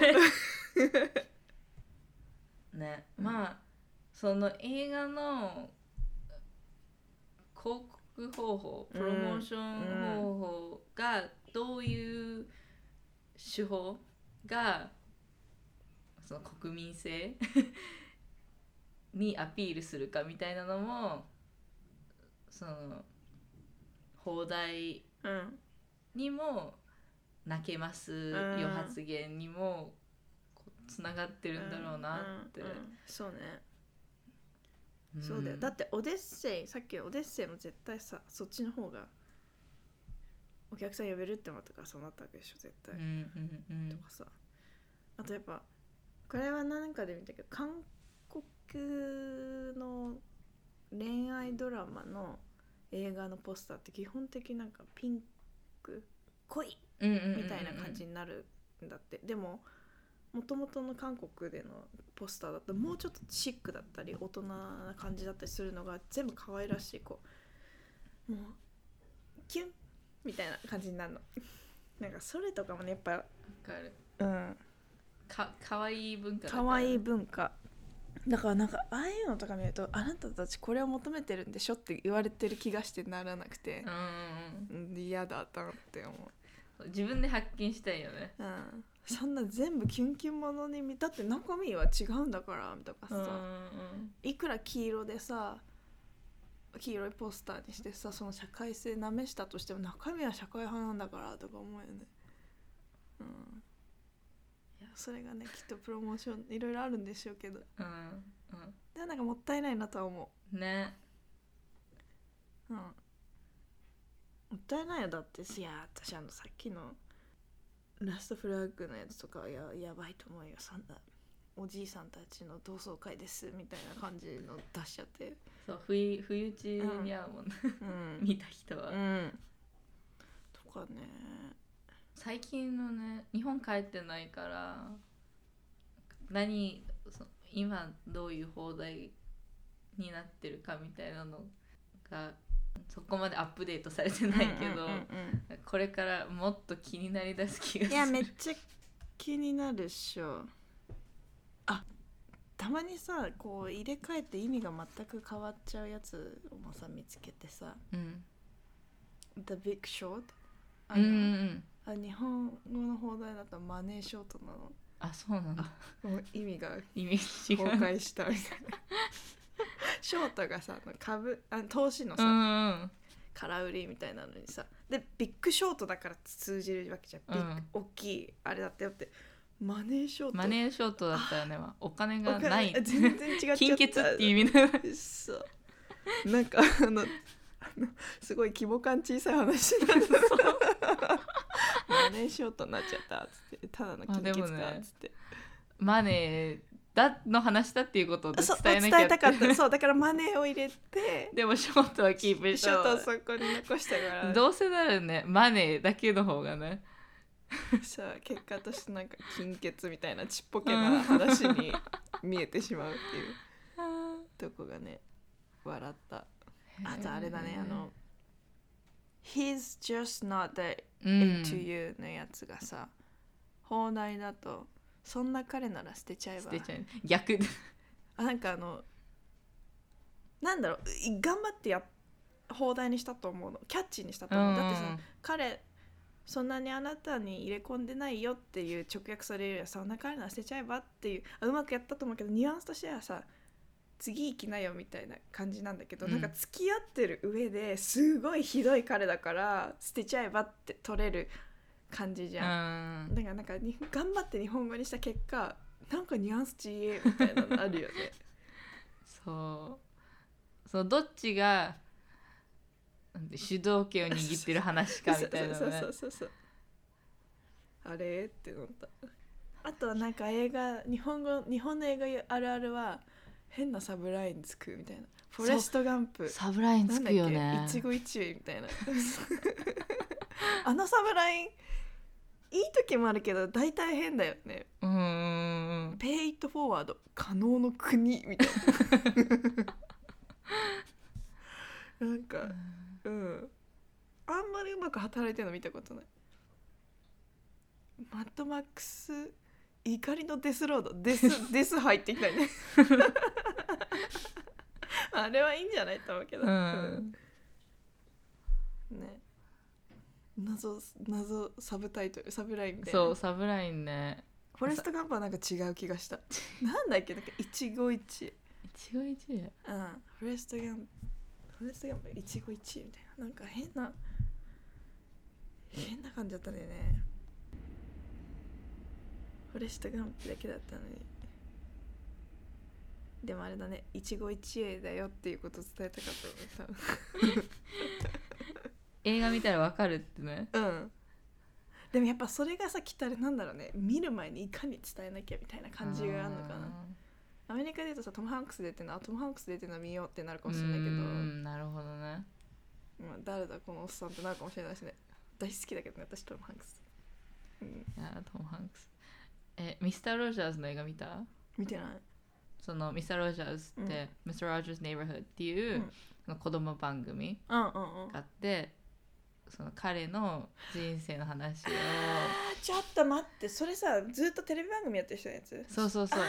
そうあれ映画そうだそうだそう去年とかそう去最近年だよね。あお分かった分かった。見てない。そうけど思そい出した。のあのミスター・ロジャーズのバイオピックをトム・ハンクスがやったんだけど、他の映画見てた時に「パラサイト」見に行った時に予告その予告が流れてたので、うんうんうん隣向いたらハリソンすっ号泣して予告だけでボロ泣きしてて。えあれ伝説的なテレビ番子供向けのテレビそうそう。番組だよね。そうそう LGBTQ の話の早かったなんかあれだよね。そういろいろね。宗教とかあのも含めて。なんかインクルーシブそうなだよね。話とかをそうだそうだそうだ。人種差別の話とか。そうだ。そう人種差別結構柔らかいし優しいおじさんがそういうエッジな話を子供に分かりやすく、子供にするってみそうだたいな子供番組だったからなんかハリソンがねその予告で号泣しながらねこの映画はねずるいって言ってて、ミスター・ロジャーズの上にトム・ハンクスが ミスター・ロジャーズを演じてるなんてなんかアメリカ人の心をわしづかみ。全全米つかみに行った感じだよね。そうだよね。全然違うこと言ってる。そううちのお父さんねトム・ハンクスにめっちゃ似てんの。え、似てんの？どうでもいいよね。顔が本当に似てんの。え写真鼻に特徴があって。昔そっくりなんかほっぺたパンパンで鼻に特徴があって。自分で言ってるもん。自分で言ってんの？だから好きなの。だから私は小さい頃からなぜかうちは小学生の時から映画鑑賞する日が家族であったんだけどやたらトム・ハンクス多いな。理由はなんかお父さんが自分に似てるって思って親近感ね。かわい。いうん。そうそうなんだ。あそれちょっとミスター・ロジャーズ見ないとと思ってる。そう。うん。ああいう子供番組あったのすごいよね。そう。うん。伝説。伝説だよねいやいろいろあるね表記。でも私さうん。話戻んだけどさ、アメリカのタイトル上手って思ったのがさうん。アメリカまず別の国の映画が英題になってうん。放題になるみたいなやつで上手って思ったのがあのジャジャンクーのさ「罪の手触り」っていう映画があるのね、うん。ではすごいいいタイトルと思ったの「罪の手触り」って。でどういうほ元のタイトルなんだろうと思ったら中国のタイトルってまあ天天命の天に注文の中に定めって書いてそれを直訳するとまあ Destin 運命みたいなうん。決められているみたいな、だからストーリーを言うと、まあ、4人の人がこう本当にさまそれぞれの結構まあ苦しい生活をしてるんだけど、まあ、結果的に罪を犯しちゃうみたいな。だから罪を犯すことは決められているみたいな感じなんだけどあでも罪の手触りってなるとすごいなと思った。間に英語のタイトルで「でタッチ・オブ・シン」って入っててあ上手と思って。なんか運命みたいな感じにデッセンって言われるよりもめっちゃいいじゃんと思って。上手と思って。それは感動して。てか私はこの日本の罪の手触りに感動してタイトルすごくいいなんか罪っていうよりそのどうしようもなく身近にあうん。る、その罪みたいなのがめちゃくちゃ近くにあってしまうみたいなのとかが、ね、伝わってくるものでそうでもその間にあったらアメリカのタイトルでこうやって入ってんだと。思ってつまりこれは英題をねそのまま翻訳したってことだからあすごい上手じゃんと思って。それと同じような感じのやつでずっと上手だなと思ってたのがあの放題だと「アデルブルーは熱い色」あれがさフランスだと「ラ・ビエ・アアデル」みたいな、うん。アデルの人生そう「The Life of アデル」なんだけど。うん、Blue is the hottest color ワームスだからワームスカラーやそう。あだからで日本語のことすごいいいじゃんと思ってアデルブルーは熱い色になって。でよく見たら間に 英語の題が。ありました。しかもホッテストワームスカラーにしたのとかも上手で、うん。まあ日本語だと熱い色の熱いなってたけどだから英語のタイトルにする人すげえ上手だと思って。この2つはすごい気になってそう。やっぱりそれもさっき言った抽象度たうん。を増すみたいな、うん、すごいよね。ブルーは熱い色でワームスからねすごいと思ってグッときた。タッチオブシンと。うん。この人だこの誰よこれ考えたのって思ってちょっと調べようかなと思って。ね。でしかもその放題にした人はその英題をキープした人じゃん。そうその人ね。そううん。素晴らしい。いいよって思う。よね。だってアデルの人生って言われるよりさやっぱポスターのあの青髪のさうんそうそうそう。彼女とさいやーよかったなと思って。タイトル。うん「熱い色」最高。ブルーは熱い。もう最高。グッてくるね。もうあれだけでねもう大好き。うん。ちょっと別の回でさなんかあれしたいね。映画とか本のタイトルで好きなタイトうルん。10選とかタイトル難しいもんね。タイトル難しい。でもこれは本当にすごいなって思った。美しい。表記もう一つあれだね。ここ数年ですごい変わった。ニュ何？記事とかニュースの表記、うんうんうんまあ、顕著なので言うとここ5年で LGBTQ はいろんな変遷いったよね LGBT うんまずね。LGBT そうね。スタート LGBT これなんか元からあった。次 LGBTQ Q からの LGBTQAI QAI ででもそこでさちょっとメディアでさ分かれたよね。Q までなのうか、うん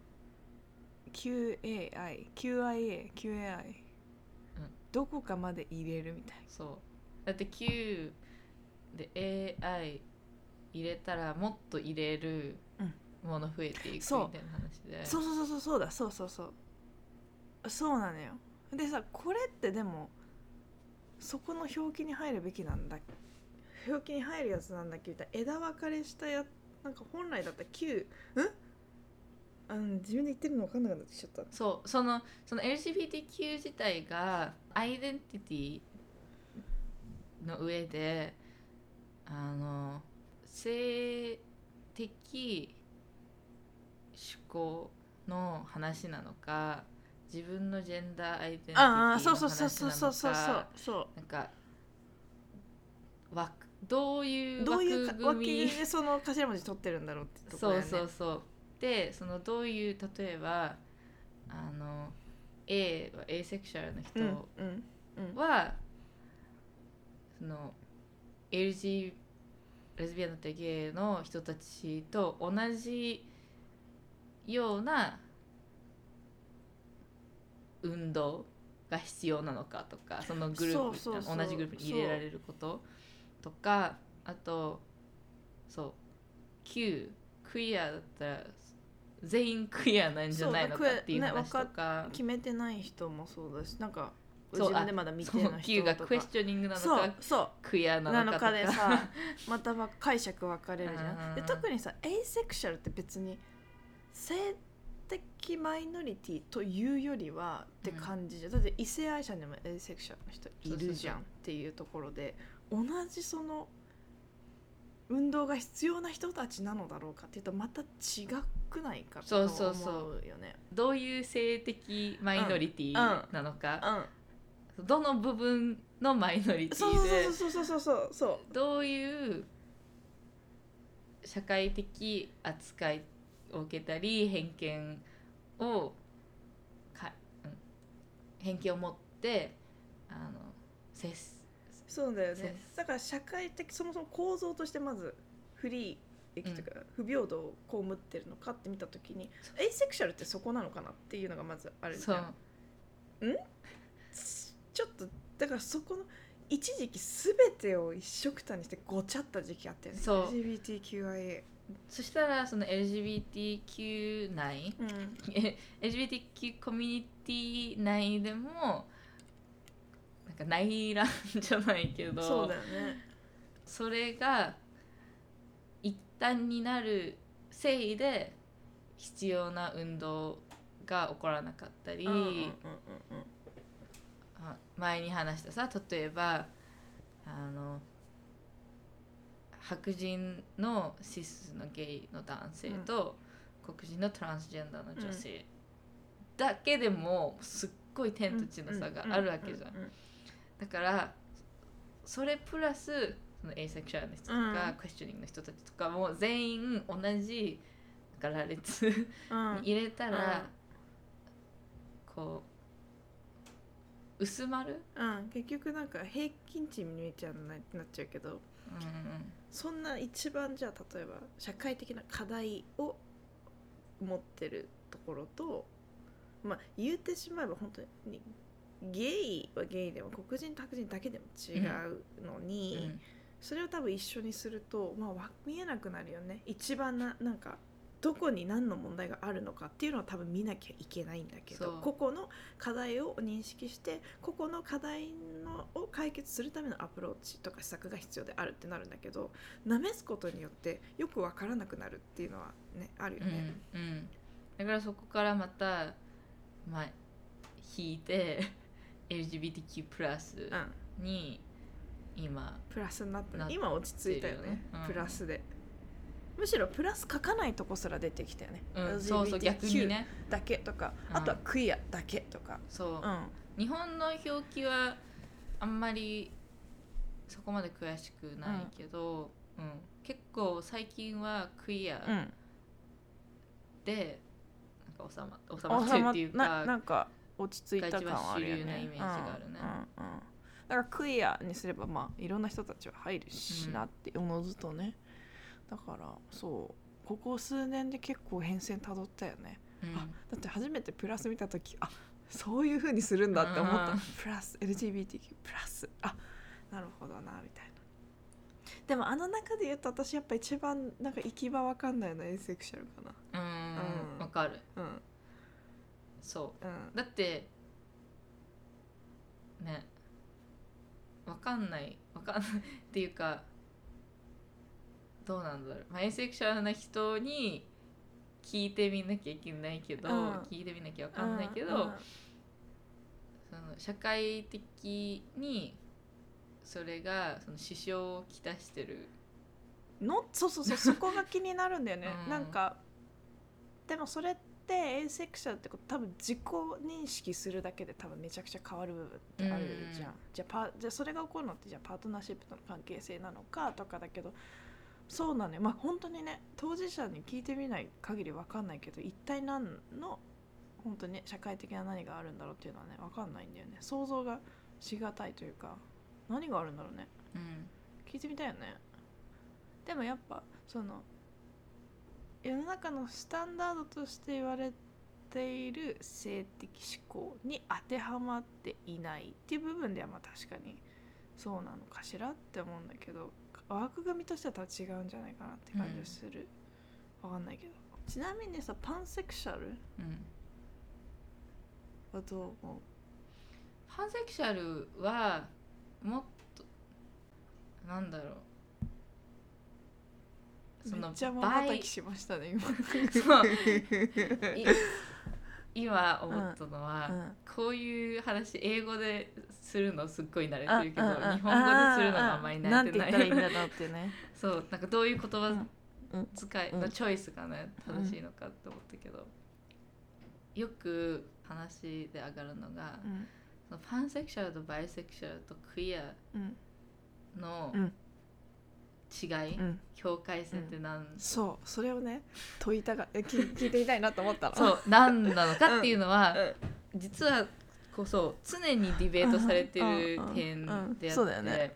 でそれはあのねさっきのエセクションの話じゃないけど自分にとって何が一番ピンとくるかうんうん。っていうのがうん。大きいと思うの。うん。例えばだからそれぞれの人が自分がなんでパンセクシャルだっていうかっていうことか自分はなんでバイセクシャルだっていうこととかに、その個人のポリティックが入ってると思うわけ、うんうんうんうん。だから例えば私は一定の人から見たらバイセクシャルだって言われるかもしれないし一定の人から見たらパンセクシャルだって言われるかもしれないけど私自己は認識クリアだもんね。そう私はクイアだと思ってるわけ、うん。で全部間違いではないんだけど、私の中ではバイセクシュルは私の中でそのバイっていう言葉自体にこう2つっていううん。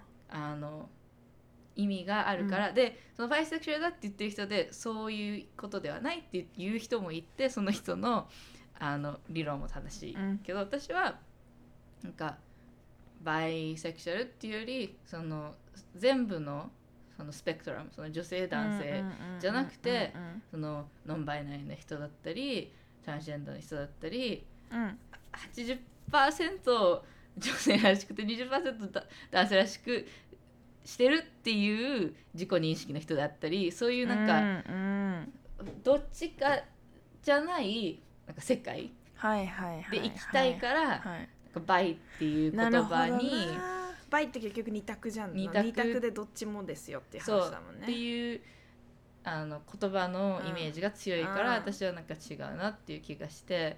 でなんでパンセクシュアルとクイアがそのパンセクシュアルは、まあ、どちらかというと全部含みますっていう意味じゃん、そのどういうどんな人にでも、のことでも好きになれる、うんうん。でも私はその自分がどういうアイデンティティの人が好きになれるかっていうこと以上にそもそも自分のアイデンティティが別に女であらなきゃいけないと思ってもないしうんでもまあ別に男っていう自己認識でもないしなんかその自分のアイデンティティに関しての柔軟度 みたいなのがうん私にとってクイアの方が含まれて含るわけね。だからその例えば自分が女性として女性のことが好きで男性のことが好きでどちらでもない人両方な人その間の人のことが好きである女性っていう認識以上に自分もあー自分の自己認識すら そうフルイディティを持ちたいってそうそうこそうとなんだよねそう自分もあなんかあなるほどな分かった。そうそうそう。だから私にとってはクイアが一番一番しっくりくるんだ。しっくりくる。なるほど。ああなるほどな。自分の自己認識におけるものかつそのフルイディティを持った自己認識を持つ自分という存在が性愛に対して好きになる人たちも本当にフルイディティを持った人たちのグラデーションすべて含むからクイアが一番しっくりくるよっていう話なんだね。でもそれは私の一個人のそうだよね。そうそうだよね。だからそれを例えば私と同じような気持ち似たような気持ちだけど自分のことをノンバイナリーのトランスジェンダーの人だっていうあのにっていうアイデンティティの持ってる人もいるし、うん。あと私の友達で基本ゲイの男性だって認知されてるけど自分はパンセクシュアルだと思ってるっうん。ていう人もいるし、みたいな感じでそう、うん。全部こう。それぞれの人の自分が一番なんか自分に対して納得ができる言葉？確かに。でもそれはそうだね。私ね逆に私自分の捉え方としてまず一番しっくりくるのバイセクシャルなのうね、ん。でなんでかっていうと私はこれから先どうなるかわかんないんだけど今までの経験値って確実に自分が私は自分の自己って経験ベースですねうん。成り立つと思ってるから、経験の上でいくとまず私の自己認識完全に女性だと思ってるのね、女であると。でその上で今まであのーまあリレーションシップを持ったのが男自己認識男うん。で、まあゲイの男の子と付き合ったこともあるんだけど、うんゲイの子。だけどみんなそれぞれ自分を自己男性だというふうに認識してるのね、で女の子女の子で自己認識女でレズビアン。だからトランスジェンダーってとかの人ではなくそれぞれまあ自己認識は合ってる、うん。まあ、それが異性だったり同性だったりするだけであったから、私は逆にクイアっていうこととかパンセクシャル全くピンとこなくて、うん。バイセクシャルが一番しっくりきてる。ってだから本当にそれぞれの考え方で何か経験ベースもしかしたら私と全く経験同じような経験女の子と付き合ったことがある男の子と付き合ったことがあるけどクイアだっていう人絶対いるじゃん。だけど私はクイアがピンとこないんだけど、バイセクシャルが一番ピンとくるうん。みたいな。だからそれぞれあるよね。そう。うん、でそう。でそれでいいと思うそうそう。私もそう思う。そう。なんかよくねこうなんだろう揚げ足取りじゃないけどさ、すんごい突き詰めて聞いてくる人とかいる。んだけどそうでも私はそう思ったんだけどみたいな感じになるよね。いいじゃんみたいな。そうそう。だから私は周りに逆にそれってクイアじゃない。なんじゃあなんでクイアじゃないのって言われるけどいやくななぜならしっくりこないからですっていうのが一番簡単な答えじゃん。私自分がパンセクシャルみたいな感じで思った。言われてもいやーでもなんかバイセクシャルがなんとなくピンとくんだよねみたいな。でもそれは私が今後の今ありたい自分とかっていうより経験ベースだけで考えてるからっていうのがあるから、でも私はそれがしっくりくるからそれでいいしな。でもすっごい突っ込まれる時あるよね。そそれはどうしてそう思うのとか。でもそれってこういうことじゃないとかいやそうなん それはそうだよねみたいな感じなんだけど。うそう。そうそうそうそう。別にいいじゃんみたいなさ、うん。そうなんだよね。いやでもそう私はそうだと思う、うん。その人のなんていうの？一番しっくりするそう納で得してるやつでいいじゃんってな。思うよね。だってこんなにもういろいろあるんだから自分がどこに当てはまるのかなっていうのは自分の自己認識が一番ね重要だからね。そうと思うんだけどいろんな話があるよなって表記が増えれば増えるほど。増える増えるほどね、だって私アメリカ来るまでパンセクシャルとか知らないし、うん。なんならエイセクシャル知ったのとか多分ここ23年の話だからさそんな全然知らないのにいつの間にかいろんなのが増えていてこういう言い方もあるんだなって。だって私が私が初めて異性じゃんって女の子と付き合ったことがある大学入ってすぐとかだからいや高校ん？なんか春休みみたいな感じの時か。その頃にバイセクシャルっていう言葉しか知らなかったしねそもそも。うん。それも漫画に出てきて知ってるみたいな感じで。そんなさクイアとか パンセクシャルなんて言葉は出てこなかったし、うん、うん、そうだからまあ発展していくうちに。でで逆にあこっちの方がしっくりくそうそうそうそうるっていう人いるじゃん。ね、なんかこうなんとなくしっくりきてないんだよなっていう人がね新しい表記が出てきて自分はこっちだってなったらそれでいいわけだし、ね、そうそう。そう。うん。そうなんだよね。それでね心地よくね生きれたらねそうそうそう。そうそうそう。そうなのよ。でもさそう考えるとさアイセクシャルってさなんか自己認識っつうかあれよなもうなんか自分の今までの経験値がその言葉によってあ合致したなっていう感じになるぐらいじゃない？どうなんだろうね。一番わかんないんだよな。うん。うん。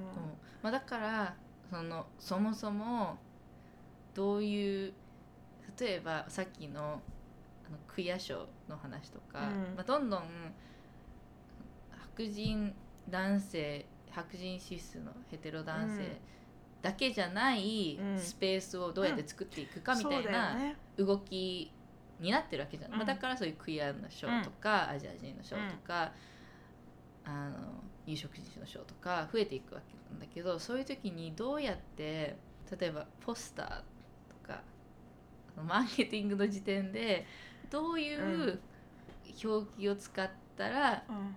一番ターゲットのオーディエンスにつながれるかみたいなうん話が、まあ、今すごい難しくなっていってて、例えば、なんかインビテーションだから「not cis hetero white men」とは書きたくないじゃん。でもすっごいアグレッシブ。でも、うん。例えば「women only」って書いたらそれそれウィメンどこなんだってなるよね。どういううん、どういう定義なの？まずそのどういう定義なのってういう質問がまた上がるじゃん。ん、うん。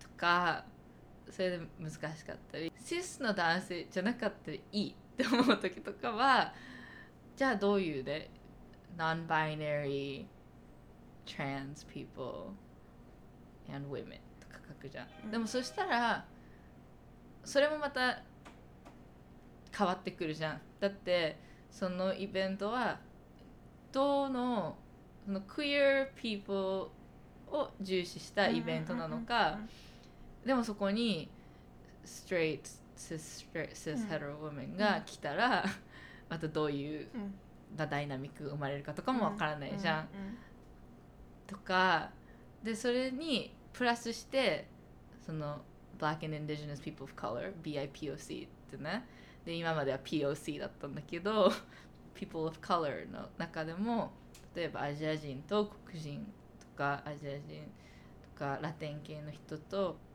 原住民の人とか全然歴史もコンテキストも違うから、うん。それをこう一括りにするのもおかしいじゃん。うん。そしてその中でもいつもディベートされてるのはラテン系の国出身だけど白人の人っていっぱはいいいるじゃん。はいいるね。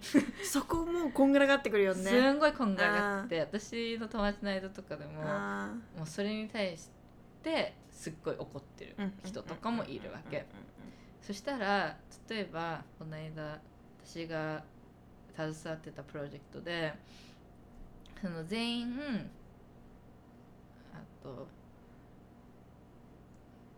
BIPOC and like not cis het men のチームがねを編成したかったわけ。でもその一人そのチームを編成する上でレコメンドされた人がノンバイナリーのうん。メキシカンの人だったんだけど、でもその人は生まれた時は男性とは判定されたノンバイナリーの人で白人のメキシコ出身の人なわけ、うん。だからその自分の自己認識が大事だっていうのもあるけど自分の自己認識の芽生えってやっぱり人からどういう扱いを受けて生きてきてうん。からっうん。ていうのもあるわけじゃん。だからどんなに例えば白人の人が自分は白人。例えばまあ日本人とアメリカ人のハーフの人がいるとするじゃん。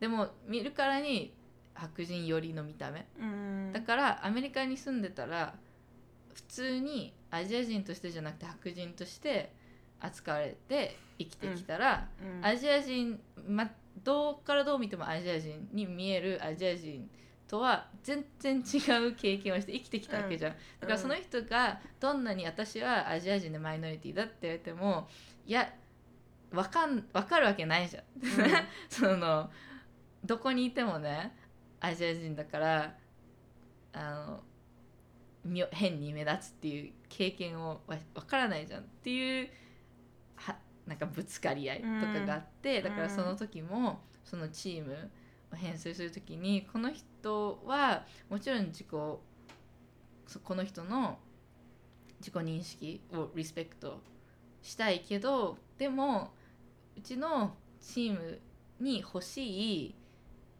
なんかバックグラウンドとか経験をも持ってないからうん断る時にどうしたらいいのかみたいなそういうだからどなんかねむ難しいよ。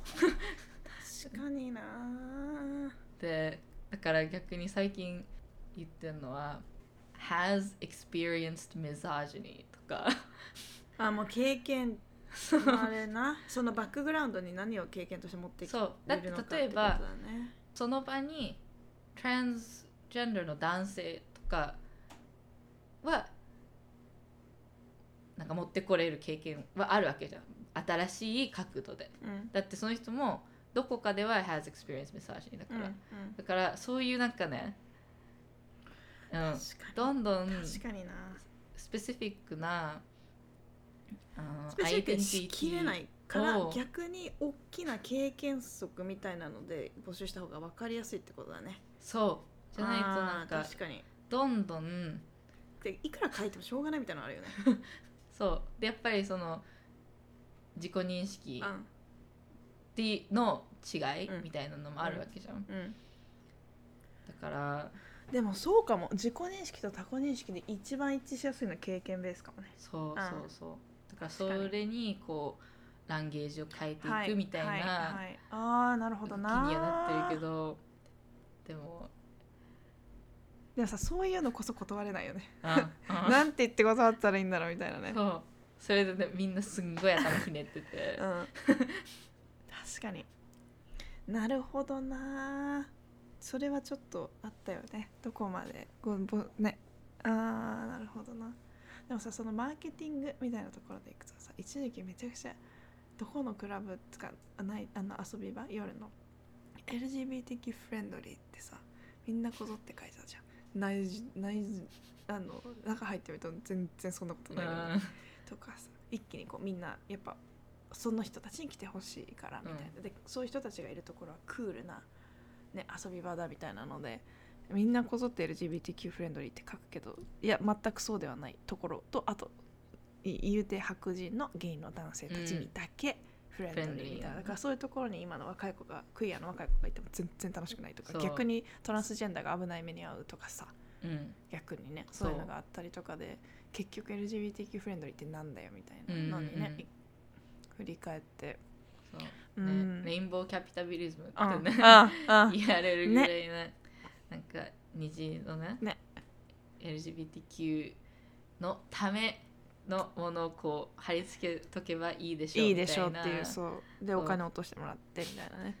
いやいやいやでも実はそのやってる会社自体はフレンドリーではない。ない。ね 全くないっていうね。ね。そう、まあ、バーカーズマルの時もあったけど、ね。そうなんだよね。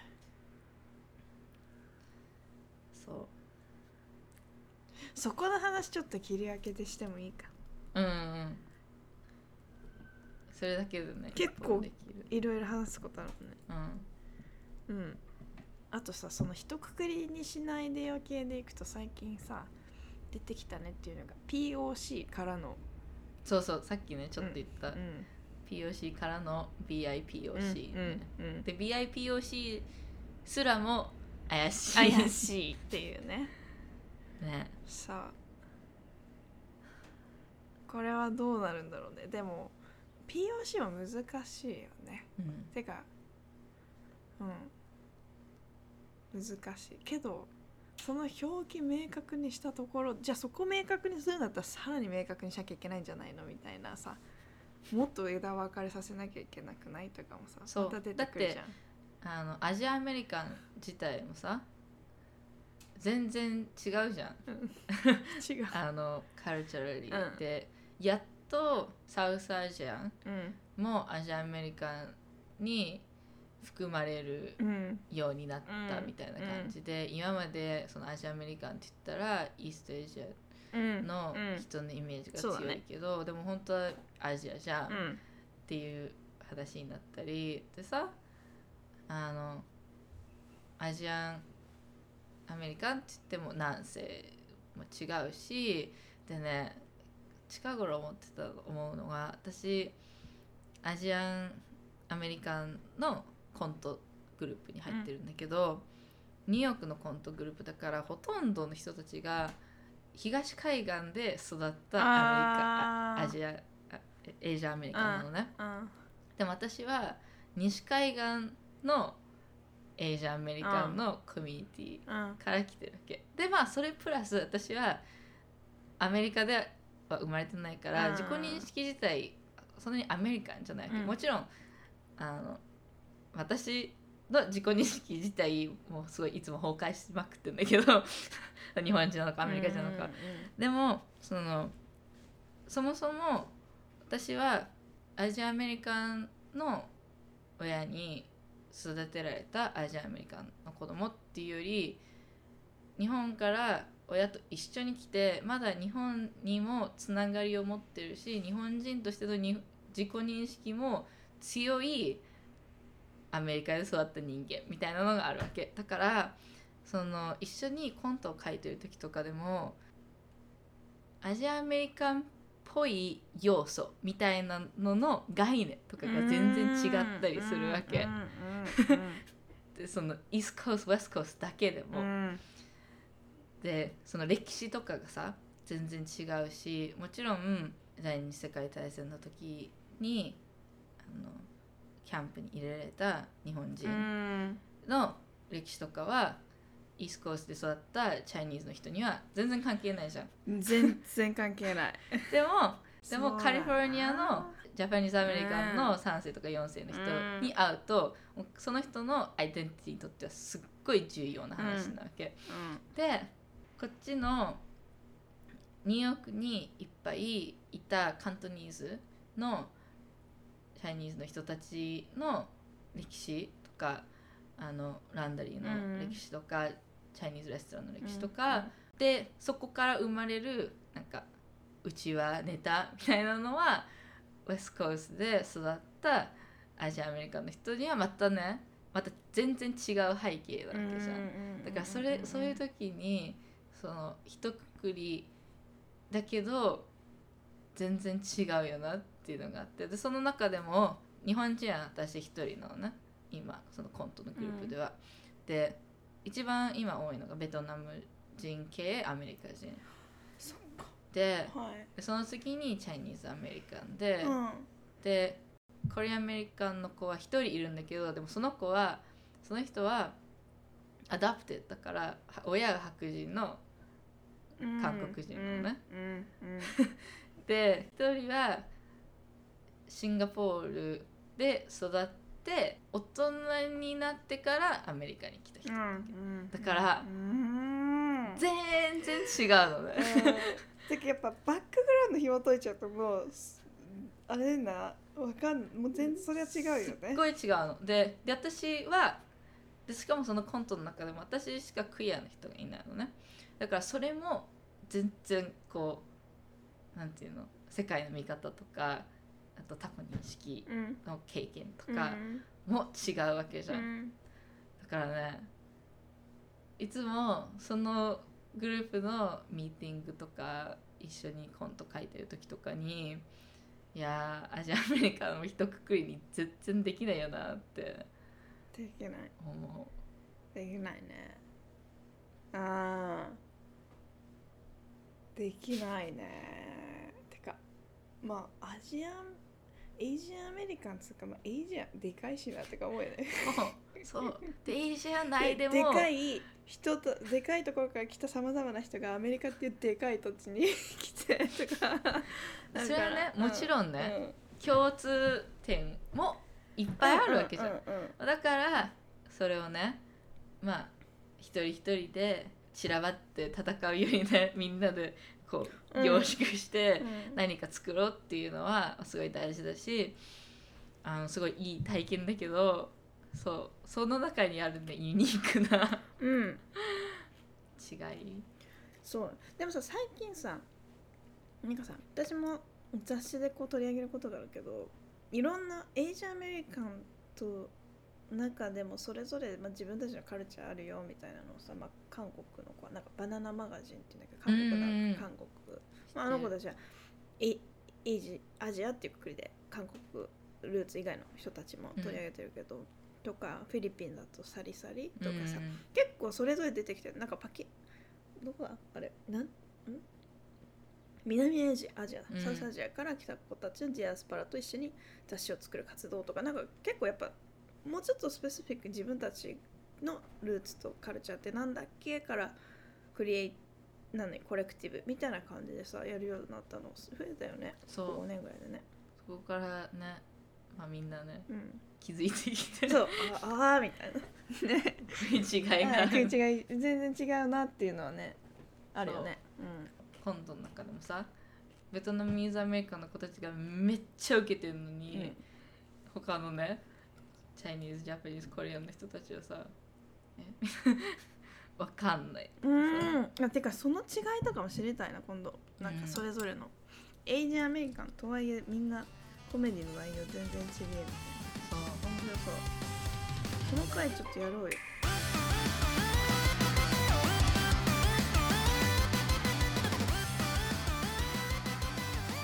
違うよこれがね。これが次が出るの2021年か。